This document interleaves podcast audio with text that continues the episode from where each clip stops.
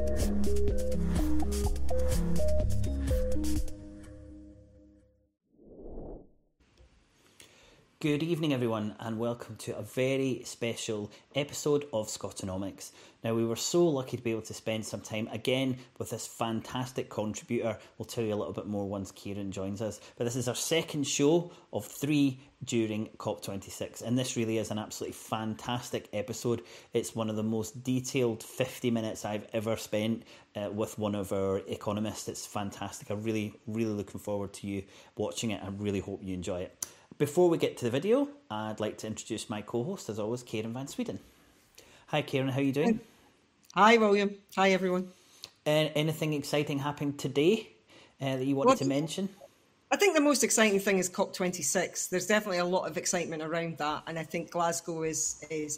I think I get the impression on the whole that Glasgow's enjoying having all these uh, very famous people being in the city.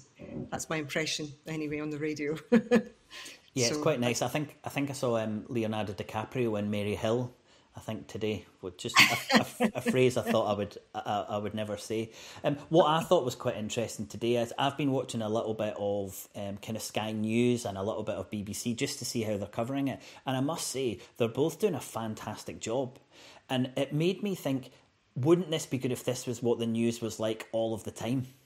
In the sense that they had a correspondent from the Maldives talking about the potential of it going underwater, and they had someone from India talking about the difficulties of moving away from coal. I thought this is what the news should be. This is how it would be so much more in the public consciousness if we covered this stuff. And this is the news, and this is going to be the main news story for you know at least a generation to come. So the, the broadcasters can do it. They can do it really, really well. It's just a shame when you know that in 10 days' time they're going to be off doing all the other normal stuff that's not really important. So yeah, I thought that was really interesting. And I did see the interview with the UK Environment Minister, um, who who kind of like tutted and, and said that um, uh, India really should be uh, sorry um, uh, yeah India really should be doing better than 2070 for its net zero.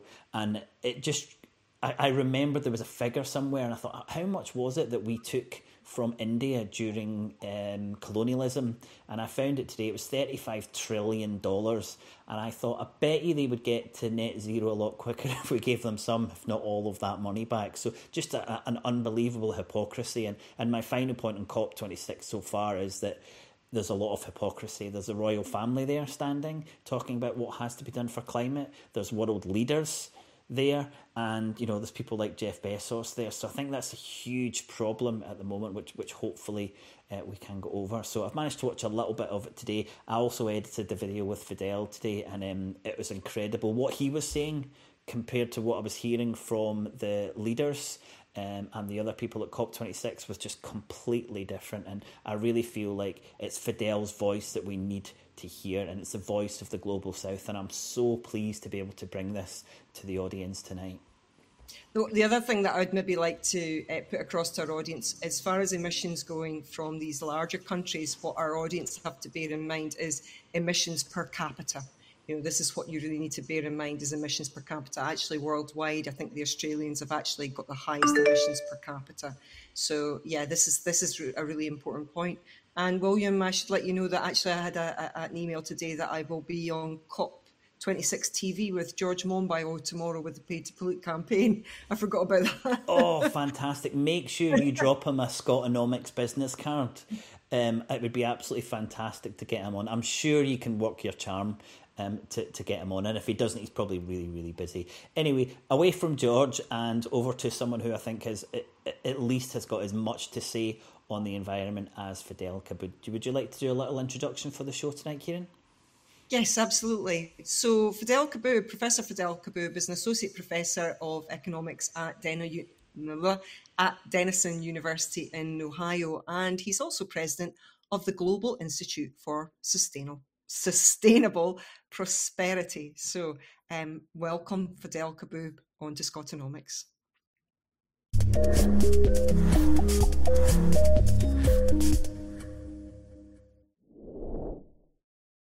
Fadhel, thanks very much for joining us again on Scotonomics. Now, the first question I wanted to ask you was that to have any chance of staying between 1.5 degrees and 2 degrees above pre industrial levels, the target set by the Paris Agreement, the global south cannot follow the same trajectory as the global north, that being growth powered by fossil fuels. Would you agree with that? Yeah, absolutely. Well, thank you for, for having me again on, on the program. Um, so there's there's this myth that developing countries and the global south in general has been pursuing the same development path as as the global north, and that same development path requires the extraction of fossil fuels and and kind of economic growth driven by by a, a fossil fuel economy. There's there's a couple of things that are wrong with that narrative.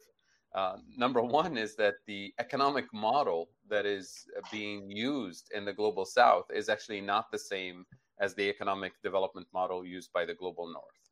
That is to say, that the, the key weaknesses of the economies of the global south uh, have to do with the lack of food sovereignty, have to do with the lack of energy sovereignty, including for countries who are big oil exporters like Nigeria, for example, or Mexico, or even Saudi Arabia. Um, and has to do with the type of industrialization that the global south has been pursuing over the last several decades relative to the type of glo- uh, industrialization that the global north has adopted. Um, so I'll, I'll give you uh, a, a, brief description of, of each. For example, as soon as developing countries became independent from former colonies, um, you, when you look at pre independence, they used to be the breadbasket of the global north, big agricultural producers and so on. As soon as they became independent, uh, the European countries uh, introduced strategic agricultural policy, policies to build the, the EU food sovereignty system via the CAP uh, model, CAP, which is the Common Agricultural Policy, uh, to secure uh, food sovereignty for Europe. The same in the US, the same in Japan, the same in Australia, and so on. All the countries of the global north have a very strategic food security system. And, and this is not me making this up. This is very clear in all the international trade negotiations uh, from the GATT agreements and, and beyond. It used to be very clearly stated that we have free trade in everything but arms and farms, weapons and, and farms. So it's it's very clear strategy from from early on. Uh, so that as a result, developing countries that used to have a substantial agricultural production system now um, lost access to European markets because of that uh, trade barrier that Europe and the US and other countries imposed. And as a result, their farmers um, went out of business. And a lot of them ended up moving to where the jobs would be, which is in the bigger cities, coastal cities, where there's tourism, where there's manufacturing, and so on. And that was pretty convenient because that's the period when the European, uh, American, and the global North in general was uh, outsourcing the more obsolete technologies and industries and the lower value added manufacturing units to the global south because there is abundant labor, unskilled labor, cheaper labor, uh, and a kind of global race to the bottom in terms of labor standards, environmental standards, and so on. So, what used to be a core labor force in agricultural sectors in the global uh, south are now working class people uh, in the manufacturing uh, industries. But they're specializing now in the low value added content of manufacturing. In other words, the capital is imported, the fuel is imported, the intermediate goods are imported, the higher value added content components are imported from the global north, and the assembly line is established in the global south with very little value added content contributing.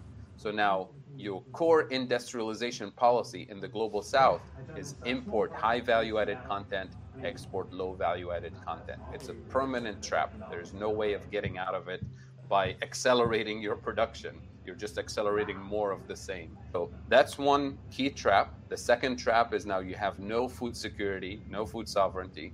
So you're literally dependent on, on food import at global prices that you can't control and are frequently working against you.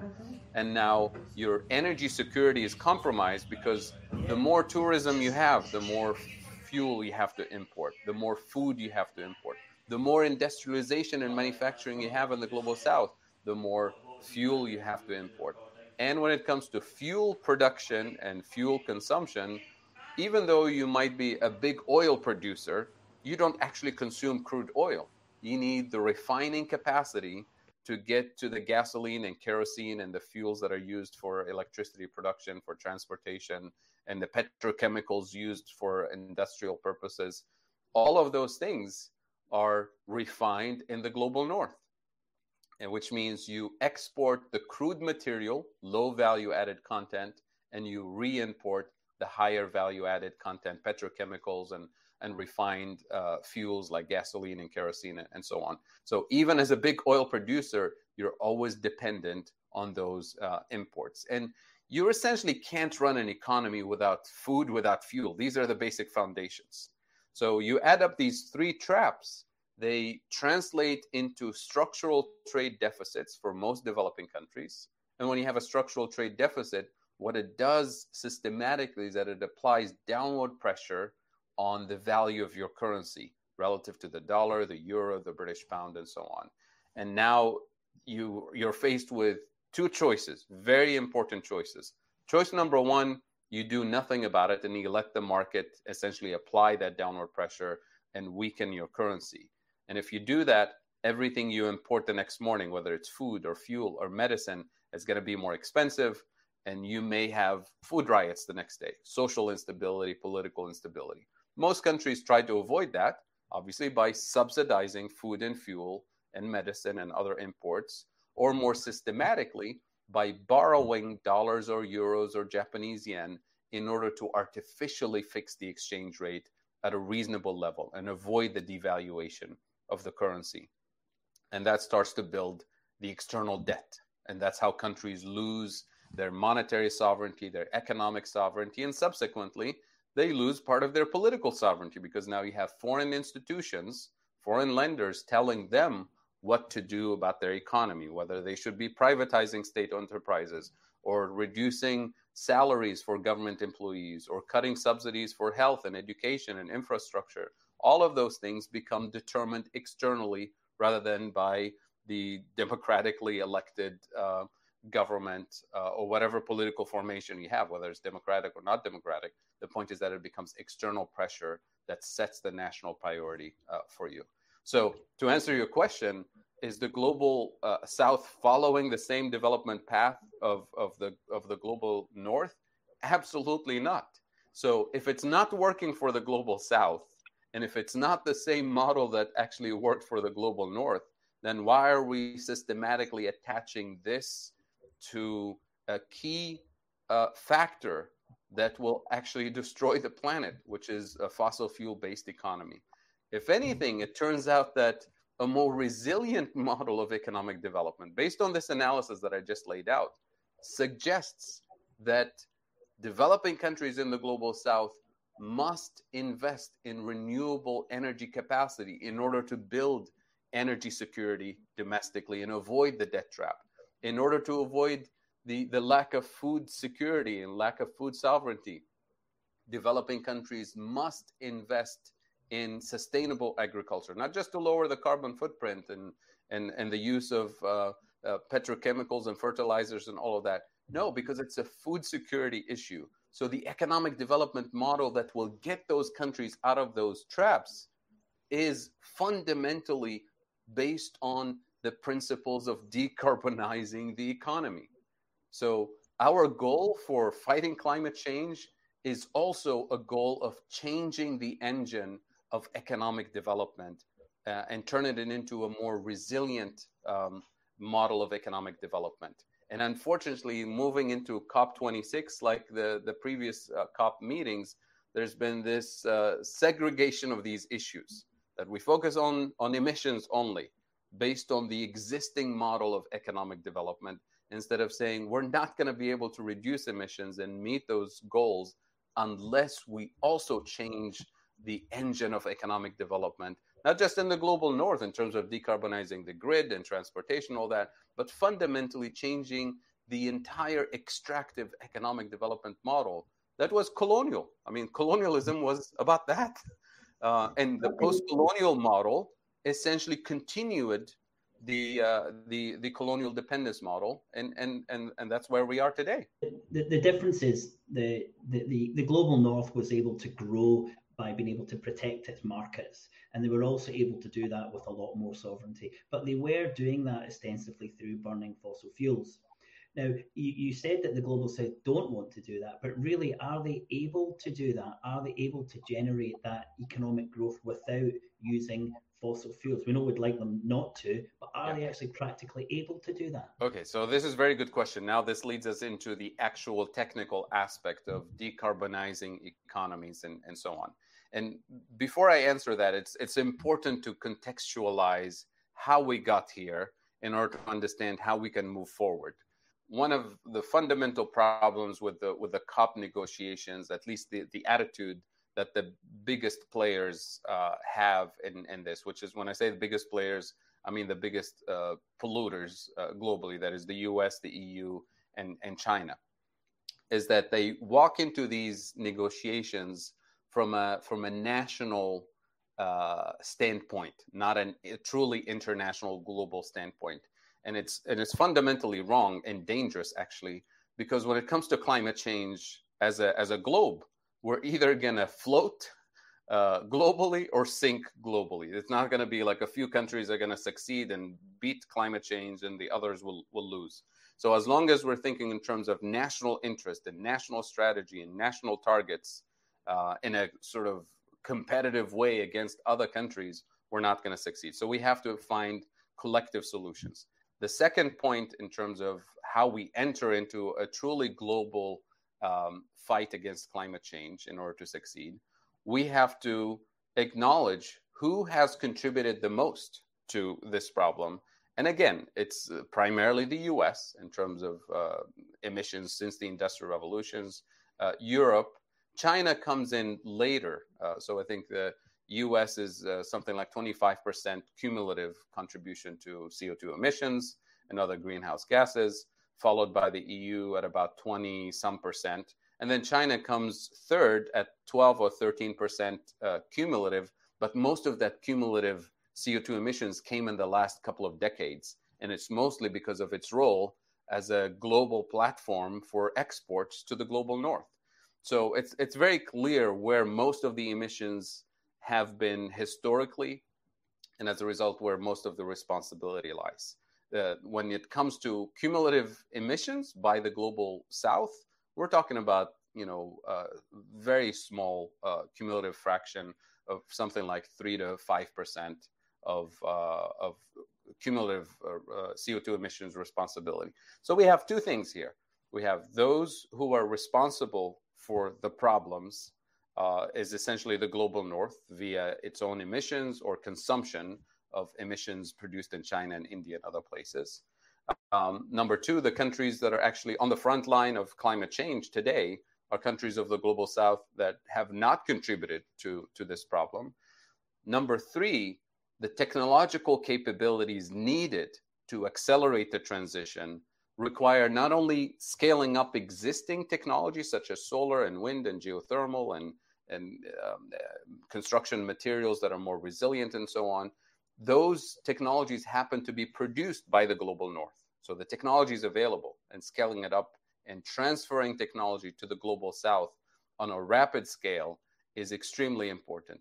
But existing technology is good, but it's not good enough. It can get us, you know, far ahead, but it's not going to fundamentally solve the problem in the long run. Why? Because the extractive um, uh, requirements for raw materials to build the solar panels and wind turbines and all the technology that we have today. And the battery technology is going to cause a, a ecological disasters mostly in the global south. So this means that we need substantial investments in material science research research and development which happens to be also the the the point of strength of the global north with its research and development capabilities that is even an added responsibility to double down on the research and development capabilities in the global north to find truly sustainable solutions to our climate transition. So the responsibility the resources uh, uh, are in the hands of countries in the global north, and they must recognize that we're not going to succeed in this unless those resources are marshaled on a global scale via a transfer of technology, a transfer of kind of in kind contributions to developing countries um, within the next 10 years on a rapid scale in order to repair the damage. And I underline repairing the damage because the damage has been done primarily by the global north via what we would call climate debt because of over pollution, uh, disproportionate pollution by the global north. There's the moral and ethical responsibility to repair uh, the damage. Number two, what we've described earlier in terms of colonial and neo-colonial extractive economic development model that caused massive damage to economies in the global south and as a result there is a point there's an argument to be made here for colonial and neo-colonial reparations as in repairing the damage and when i say reparations it doesn't mean simply financial restitution of course there is a financial contribution to be made to repair the damage but it means literally repairing the broken economic infrastructure, the broken financial architecture, international trade architecture that leads to this constant extraction of wealth and resources from the global uh, from the global uh, south. And to conclude with just one number that your viewers will probably remember beyond this discussion, which is the following: If we separate global south and global north, and we net out all financial transactions globally, the latest numbers we, we have, we have $2 trillion annually moving from the poorest countries, the global south, to the richest countries. So at this rate, and, and this has been accelerating over the last few decades, so uh, it's going to continue on trend essentially moving forward. So with this existing global financial architecture, which is colonial, neo-colonial, extractive, abusive of the global south, if we continue with the existing structure, there's no way we can defeat climate change unless we start reversing those flows via a, a, model of global climate and colonial reparations that will systematically transfer resources and technology and and rebuild more resilient economies. Fadhel, I think most people would be in agreement with what you've just said. So how is that being reflected at COP at the moment? Uh, well, the intergovernmental panel is not really suggesting uh, uh, fundamental economic development policy changes. Uh, it's just telling us we have a, a, big problem that requires decarbonization on a massive scale. Um, and it's suggesting that the global north does have the responsibility in taking the lead on, on this front. Um, but when it comes to the actual policy action, it's going to be governments who are actually uh, meeting uh, next week to decide how much collectively they agree to um, uh, to um, to contribute to this uh, uh, transition and how they will finance it. Because financing the transition, most countries will say we commit our own national budget to do X, Y, Z, and we commit to reduce our emissions and and sure the us can do some of that europe can do some of that japan uh, can do it and, and so on but then they look at the global south and they say and you guys do it too and good luck finding uh, finding the technology or resources uh, we'll provide you with something uh, like the global uh, climate fund which was set up mm. more than 10 years ago and was supposed to have 100 billion dollars in it to help with this transition. So the global north had pledged to provide, I think it was 100 billion a year by 2020 to poorer countries yeah. to help them cope with climate change. But this still hasn't been achieved. So as I understand it, most of this is still loans. So their loans obviously have to be paid back, I would imagine, right. with interest. So how was this ever supposed to help the global south? Well, I, I, don't think it's uh, it's an effective strategy. I, I looked at the Global Climate Fund website yesterday to see how much was in it because for a long time it was like six or seven or eight billion dollars. Well, the good news is that uh, when I looked yesterday, it was ten billion dollars, uh, not the hundred billion dollars that that we're supposed to have annually. Uh, but when you take into account that you know a, a lot of this um, financing is uh, either uh, loans or very small grants that are not at the scale needed. And when it's in the context of a global financial architecture that you know contributes 10 billion to the global south for climate uh, action, but sucks two trillion dollars collectively from the global south, we're not going very far. We're just like one step forward and 10 steps back uh, every year. So unless we go into these uh, COP uh, negotiations with an understanding that we can't really achieve the the necessary CO2 emissions unless we have a global perspective, not a national perspective, on how we're going to achieve those goals, who's going to provide the technology, who's going to provide the financing, especially in the global south. I don't think we're going to go very far, which is why we've been missing the targets for the last uh, several uh, years of very serious uh, concern about climate change. When you think about the, the initial concerns about climate change, 1972, the Stockholm, uh, Stockholm uh, Conference, that's 50 years of knowing that we have a problem. And in the last 20 years in particular, uh, we've known that this problem is really serious. And in the last 10 years in particular of COP uh, negotiations and so on, we've known that this is an emergency, a crisis situation. And yet, year after year, we're falling behind in terms of targets. We're on track right now to uh, extract and, and burn 120% more in terms of uh, CO2 emissions and fossil fuel uh, extraction than what we should be aiming for. We, we know that the majority of these emissions are coming from the global north. So, is there anything that we're discussing or likely discussing at COP that will, in some way, kind of represent that this is historic emissions that have been caused, caused, uh, caused by the global north, and that although effects of climate change are being experienced across the planet, it's populations that are vulnerable to poverty that face the greatest exposure to climate change. No, they, they typically try to avoid the historical record and focus on our achievements today. Uh, and when you look at current achievements, the, the US is not as big of a polluter as it used to be. Uh, and the US is actually committed to substantial uh, decarbonization of the economy. Uh, and it just so happens that the economics works for the US, not only because it has the technology and the financial resources to do it, but because green technology is actually beating fossil fuel technologies on, on the economic front.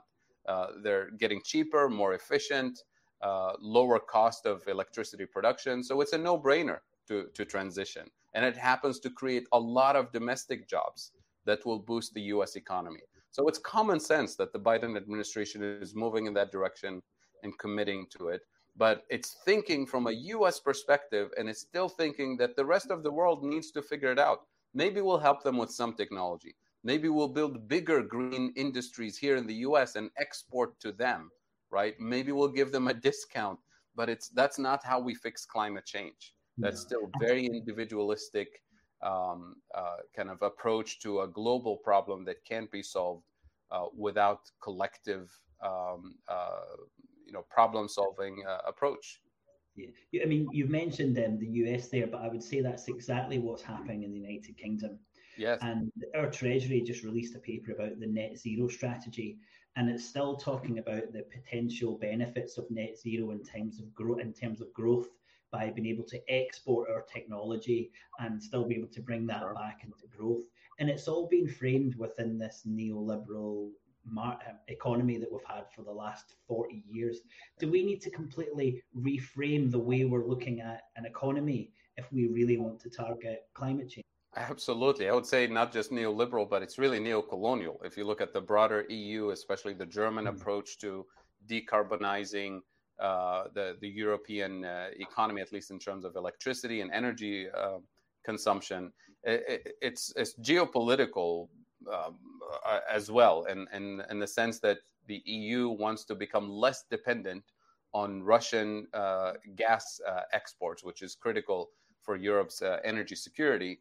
So the, the big shift now in, in Europe, led by Germany in, in particular, is investing in green um, sources of electricity production in Africa. That includes solar, that includes green hydrogen, um, as as the way to give Europe its um, uh, its its energy security and less dependence on on Russia. And in, on the African continent, in, in Tunisia and, and Morocco and uh, in South Africa and Namibia and other places, there's now huge commitments to these green hydrogen plants um, that, that, are mostly German in, investments. But it's really uh, not to the benefit of the African economies. It's not going to give African economies any more energy security than they currently have. Is to use the geographic location that is ideal for producing um, uh, solar energy, and literally in North Africa, in the case of Tunisia and Morocco, uh, laying cables in the Mediterranean to export all the solar energy produced uh, in North Africa to the European market, and then building green hydrogen plants near those uh, those solar farms to produce uh, green hydrogen to be shipped uh, for for the European market when the Tunisian economy is still dependent on oil and gas imports from from from other countries. Uh, the same is true for for Morocco. Morocco is one of the biggest solar producers now in, on the continent, and it's all destined for the European market, the, the majority of it. So it's still a form of neo-colonialism. It's still the extractive economic development model that I described earlier, in the sense that the the land uh, and the workforce is used and on the African continent. The raw materials, in the sense of the the solar energy mm-hmm. and, and, the wind, is used in the African uh, on the African continent but the final product is for exports. Now, the advantage for a country like Tunisia or Morocco is a little bit of job creation and primarily the export revenues, which means dollars and euros that you generate in order to pay for your external debt, in order to import food, and in order to import fossil fuels for your domestic energy needs. And that's the insane part of this of this uh, neo-colonial extractive model that it doesn't actually produce any level of food security, uh, energy security in the domestic uh, North African economies. It's literally extractive, but we're putting a, a, a greenwashing layer on it and, and, and labeling it the, the new green economy.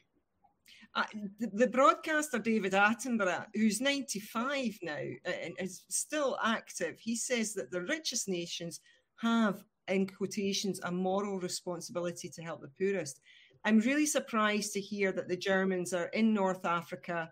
They're they're using your geography, literally your geography, where the sun hits your countries, uh, and eh, they're not they're not giving you free energy from that. I I, I find it really shocking, actually. Oh, it's it's not shocking at all. I think it's expected because there hasn't been a fundamental shifting in terms of how Europe interacts with with the African continent. It's, this is not to single-handedly uh, kind of point to Germany. There's all other countries in the global north are are doing similar things in different aspects of the economy. It's still extractive.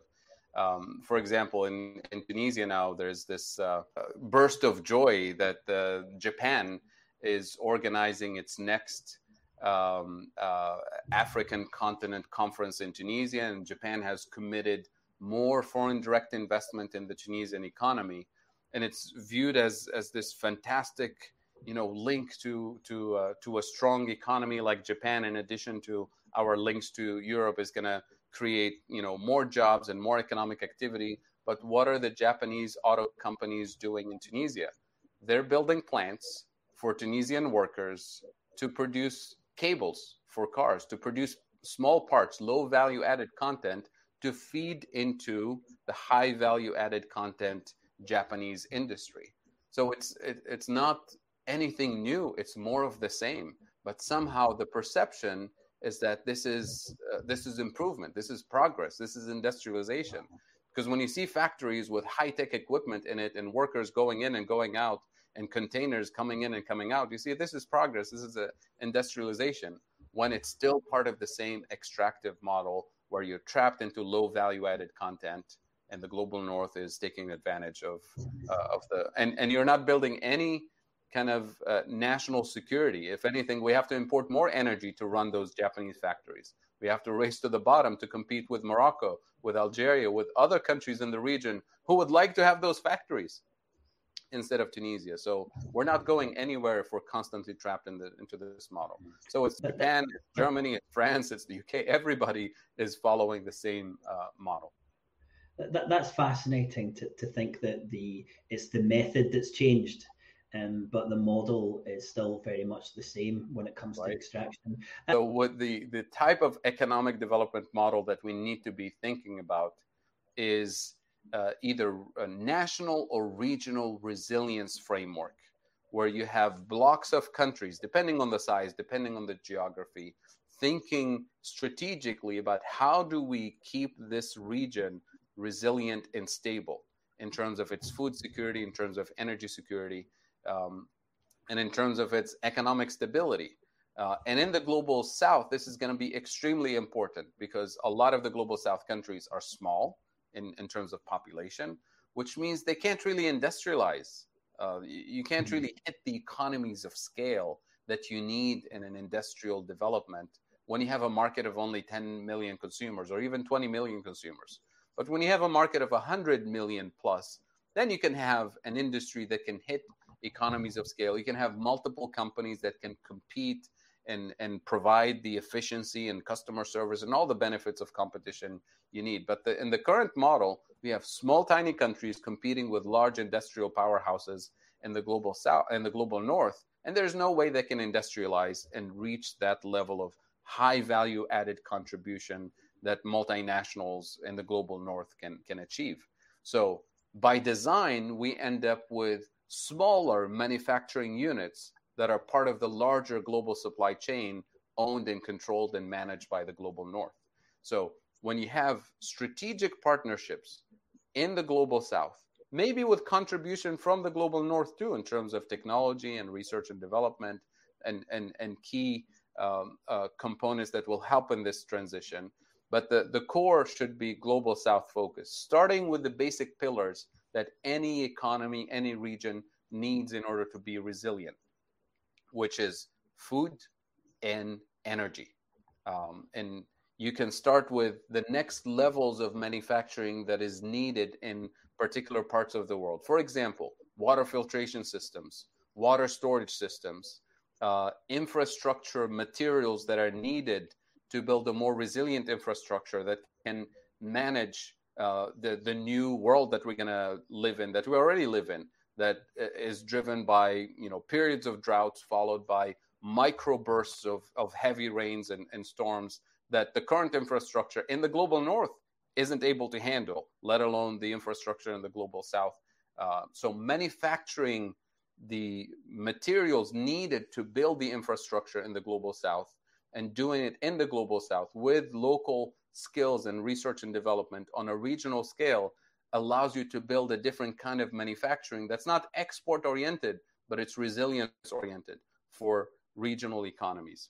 The, the story you describe, and it's one that I'm familiar with, is that fundamentally, especially the, the countries in Africa as well, they are fundamentally and have been predated upon by the global north. And I, I hear people saying, you know, well, you know, what about China? There's this whataboutery we refer to in political circles here. Whataboutery. Yes. You know, what about the politics in these areas? Tunisia, Morocco, Algeria. Are they the politicians really thinking about this and thinking about the way that they, their countries are being predated upon, and really thinking about what they can do about it? And how do the people, or certainly maybe people that you know, how do they feel about that? Very good question. So uh, it's, it's, very important to remember that the African continent, for example, wasn't colonized because it was poor. It was colonized specifically because it was extremely rich, and it's still extremely rich. So uh, that's that's something very important. But it was, you know, it was made weak, independent via colonial, neo-colonial extraction. Now, the the biggest effort that I think I'm in, I'm involved in, uh, and I think you're hearing it in this conversation is to raise awareness in the global south that the existing model isn't actually working for us in, in the global south and to uh, rally kind of popular support um, policy thinking and political leadership that actually recognizes that the existing model is counterproductive that it's actually the legacy of colonial and neocolonial. You you hear kind of sort of populist rhetoric related to it, but it's not really uh, truly understanding the extent to which this model is destructive. Uh, destruct, disruptive. Um, you hear politicians, for example, in Tunisia, we're, we're going through this uh, political crisis right now, where the uh, populist president, who was elected specifically because the population didn't want the existing corrupt uh, political parties and parliament and all that, um, he fundamentally believes that if we get rid of corruption, the, the corrupt political parties that have ruled over uh, the, the the economy, the the lobbying groups, the um, the monopolists, uh, the the you know traffickers, and and the economy. If we just cleanse the system of corruption, everything will be fine, right? Because we'll, then we'll have tourism, we'll have more exports, we'll be able to extract more phosphate and ship it more efficiently and that's really the danger that even even the, the, the populist kind of less corrupt and more kind of nationalist patriotic full of uh, rhetoric about sovereignty they too truly believe that there is nothing fundamentally wrong with the extractive model of economic development. It is just corruption and mismanagement that produce these problems and I'm trying to argue that even if you get rid of the corruption, you have the, the most transparent political system and economic system, the model is still a fail. Uh, obviously, Africa's, um, the global south relationship with, with Europe and, and the global north historically has been, you know, so, so deep. But now with the rise of China as, a, as an economic superpower, and as, a, as an economic superpower that's stretching its economic and potentially geopolitical influence in, in the African continent and Latin America and, and Asia and Central Asia as well. Uh, there's more concern now about uh, a transition to uh, a, a, new form of neo-colonial uh, relationship with with China this time, uh, dominating the, the global south with so-called debt traps and, and so on. So there's there's a lot of concern, but most of that concern is coming from the global north, who has uh, that has exercised the same relationships and produced the the debt traps for the global south, produced the the neglect in in their regional um, uh, neighborhoods. Uh, that is true for Australia and and the and the Pacific. That is true for Europe and and the African continent, for the U.S. and and Latin America. So, if you're a country of the global south that is trapped in a in a debt trap and have very little capacity to create jobs, to continue investing in infrastructure, especially climate resilient infrastructure.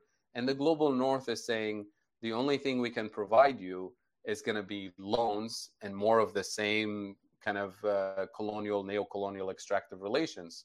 But then China shows up and says, We'll provide the technology, we'll build it for you, uh, we'll provide the financing, you don't have to, you know, worry about payments anytime soon. We'll figure it out later. No strings attached, you know, uh, at least in, in the beginning. Which one would you choose? The, the, the global north model or the new Chinese Belt and Road Initiative type of relationships?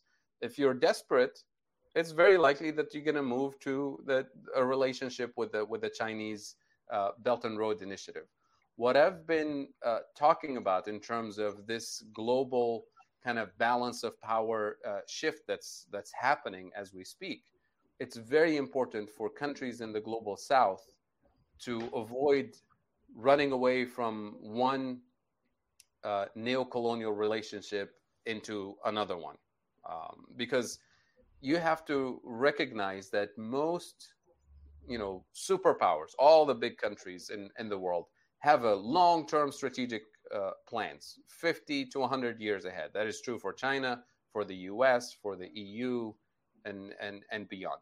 The countries of the global south are so busy trying to put out fires left and right, worrying, literally worrying about will the government be able to pay salaries at the end of the month?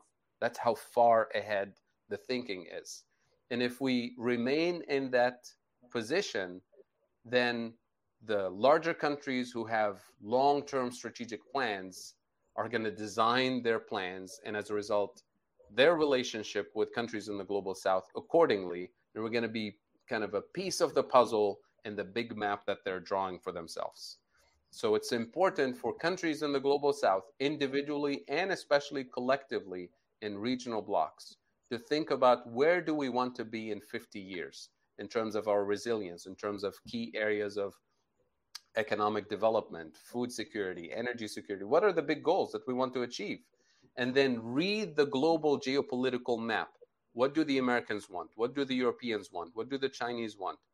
And then find a way to use your economic diplomacy to get the most of your agenda achieved via strategic cooperation with the Chinese, with the Japanese, with the Europeans, with the Americans, but on your own terms for your own national strategy for resilience, not based on what the US wants or what China wants.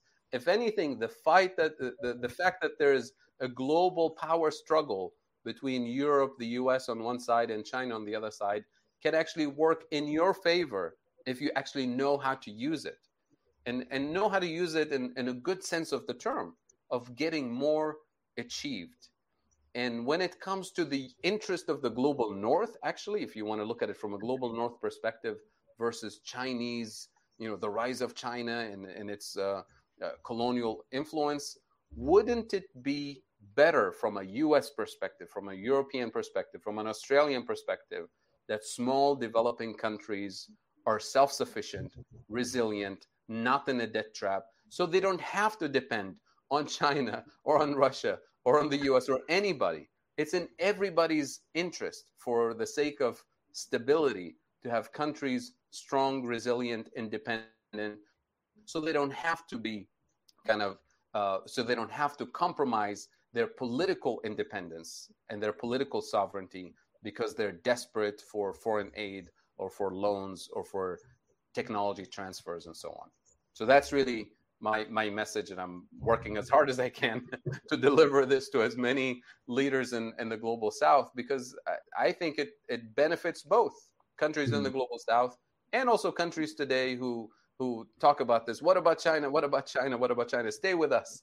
Uh, yeah. Well, if if you abuse me and neglect me for the last thirty years, that I'm so desperate that I have to go uh, find another neo-colonial relationship, then mm-hmm you know you you should accept part of the blame and you should help me become more resilient if you want me to stay independent of uh, external influence whether it's yours or the chinese or the american or the japanese.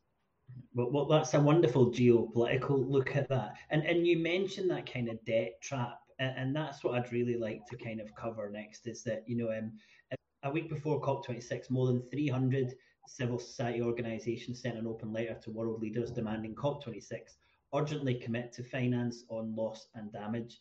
Now, the, the, pro, the projected economic cost of loss and damage by 2030 is estimated to be between 290 and 580 billion US dollars in developing countries alone. Now, so can we discuss this idea of reparations for the damage done to the Earth system by the global North?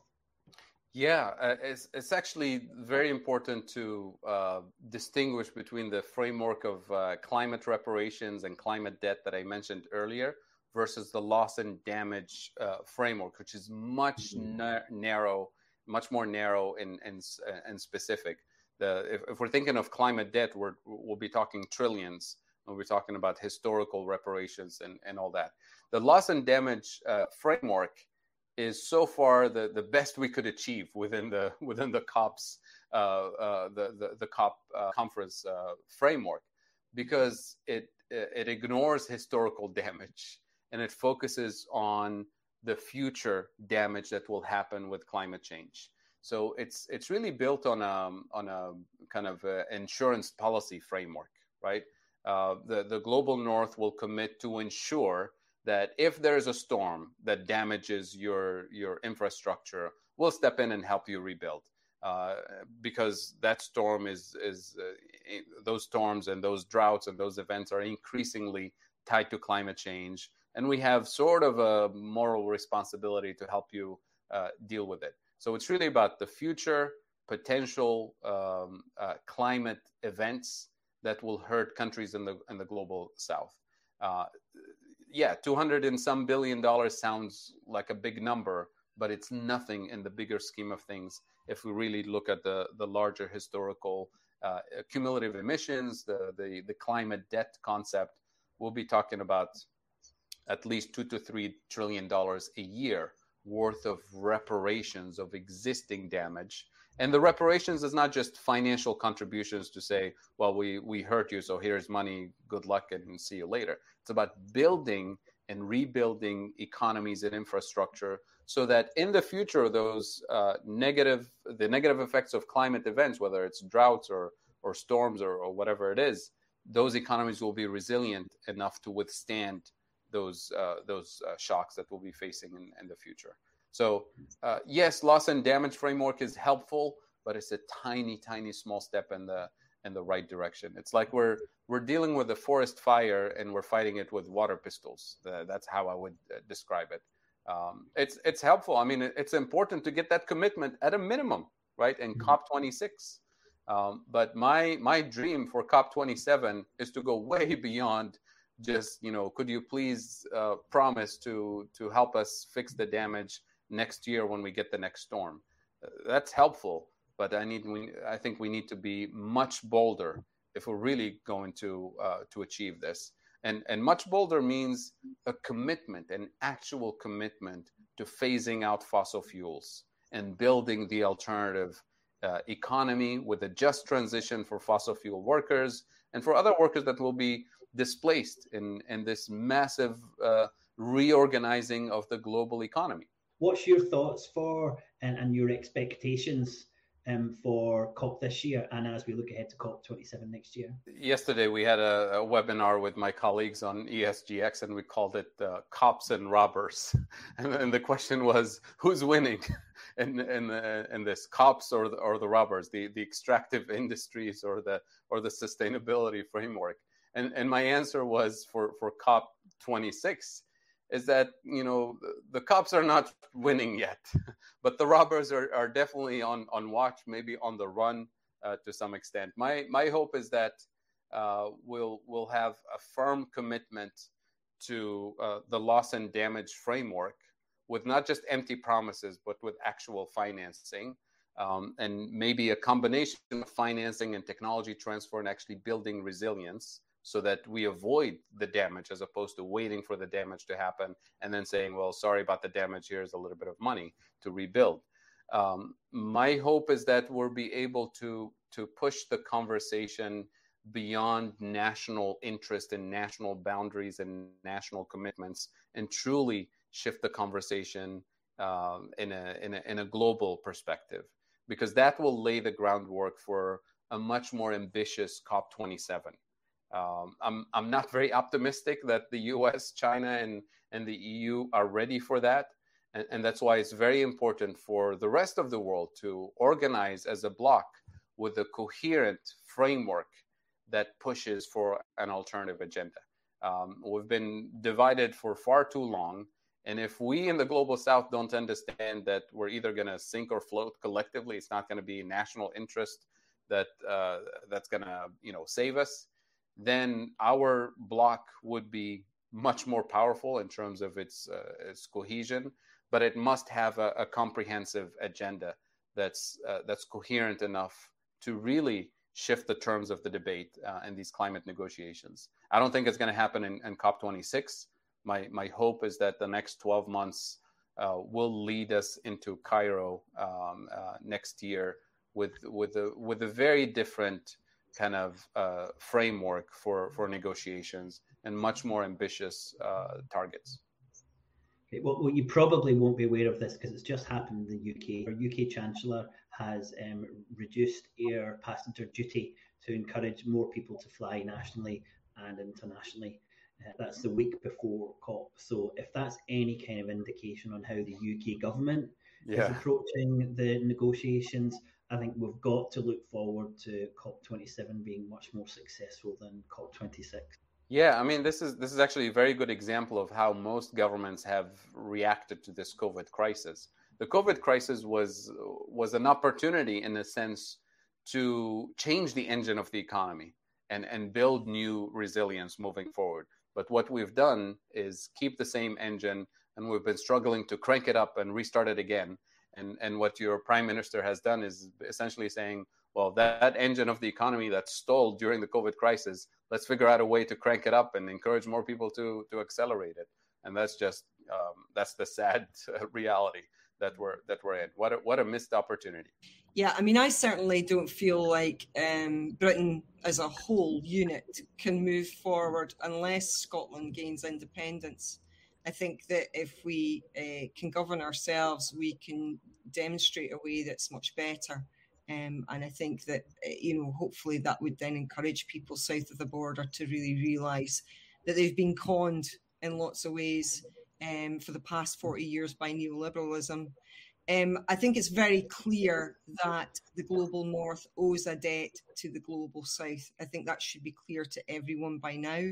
Um, I think it's really incumbent on uh, everyone in the world to start thinking about us also being in a partnership as far as the, the climate crisis is concerned, and that we should be thinking about our real resources and sharing them across the world. I mean, there was a, there was a guy who used to come into my brother as a barber shop, and he was a plumber, and he used to spend his holidays working on sanitation systems in Africa. That's what he did on his holidays. And when you look at, for example, China has recently just knocked down, I think, three or four high rises that were half built and they did nothing. Those engineers, those building engineers, would have been far better working somewhere else. And I think really the COP really is a place for, for world leaders to really start thinking about their real resources and what are you doing with your real resources for the sake of humanity that's that's what we need. It'll be interesting to see what we get. Fadhel, thanks so much for for joining us on our um, road to COP26. It was incredible getting your geopolitical view of what hopefully will be done, but certainly what needs to be done uh, at COP26 and into the future. Thanks again for your time. Thank you. It's a, it's always a pleasure. Thanks for having me back on the show. Thanks, Fadhel. Thank you. Thank you.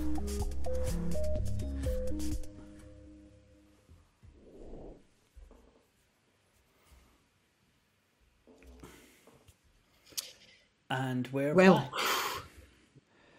uh, what did, what did you think? What did you think of that? Then, I mean, the range of things that he covered and the perspective that he had um, was was just incredible, wasn't it? Yeah, yeah. I think uh, really important points that he made, for example, were cumulative emissions. Um, really important point for a lot of people to bear in mind. As I said at the start of the before the interview, you know, you need to think about per capita emissions as well um, and uh, please people stop going on about um, China, China and whataboutery. Um, the continued extraction of resources from the global south by the global north. Um, I knew about that before um, through the Tax Justice Network. And um, that the resilience that could be built would be much better for political stability. I think these are really important points. Yeah, absolutely. Uh, and, and, you know, that's picked up at least three of the main themes. I think I'd, I'd love to hear from uh, the audience who are still with us how different that perspective of the COP negotiations was, and if it's really given them any kind of insight into the discussions that are, that are taking place, because it did for me. I, I really liked um, Fadhel's analogy of, of that. Um, you know, it's like trying to put out a, a, forest fire with, with water pistols, you know, and I, have said before uh, this kind of um, image of flicking pee at a charging rhino